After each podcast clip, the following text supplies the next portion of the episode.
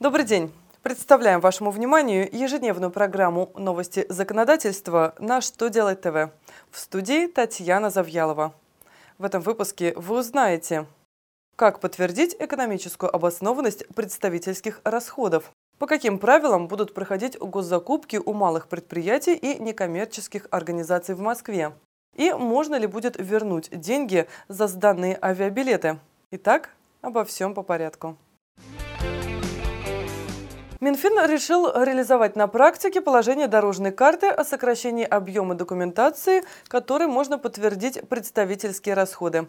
В своем очередном письме финансовое ведомство разъяснило, что в целях налогообложения прибыли поименный список документов, которые подтверждали бы обоснованность таких расходов, не установлен. Поэтому подтвердить необходимость представительских расходов может отчет, утвержденный генеральным директором компании.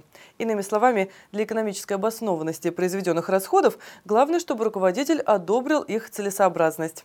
При этом Минфин напомнил, что все расходы, которые будут отражены в отчете о представительских расходах, должны подтверждаться первичной документацией.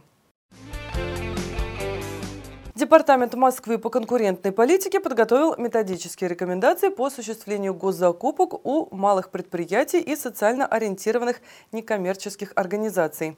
Определены условия проведения такого рода госзакупок, специфика формирования планов графиков и привлечения поставщиков, а также примерная форма декларации и отчет об объемах закупок. В связи с этим стоит напомнить, что согласно статье 30 Федерального закона о контрактной системе, объем закупок у субъектов малого предпринимательства и социально ориентированных некоммерческих организаций должен быть не менее 15% от общего объема закупок, предусмотренного планом-графиком на один календарный год. Верхней палатой парламента одобрен закон о невозвратных авиабилетах. Купив такой билет, пассажир уже не сможет вернуть свои деньги, сдав его обратно. Основная цель, которую преследуют авторы данного нововведения – уменьшить таким способом стоимость перелетов. Впрочем, некоторые специалисты сомневаются, что подобная мера может серьезно отразиться на цене авиабилета. По их мнению, на стоимость проездного документа, как и раньше, будет в первую очередь влиять популярность у туристов того или иного маршрута.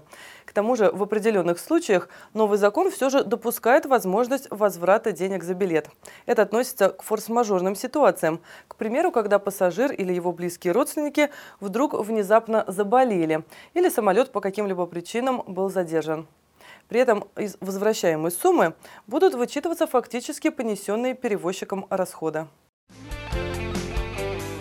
На этом у меня все. Задавайте ваши вопросы в комментариях к видео на сайте «Что делать ТВ». В студии была Татьяна Завьялова. Я благодарю вас за внимание и до встречи завтра.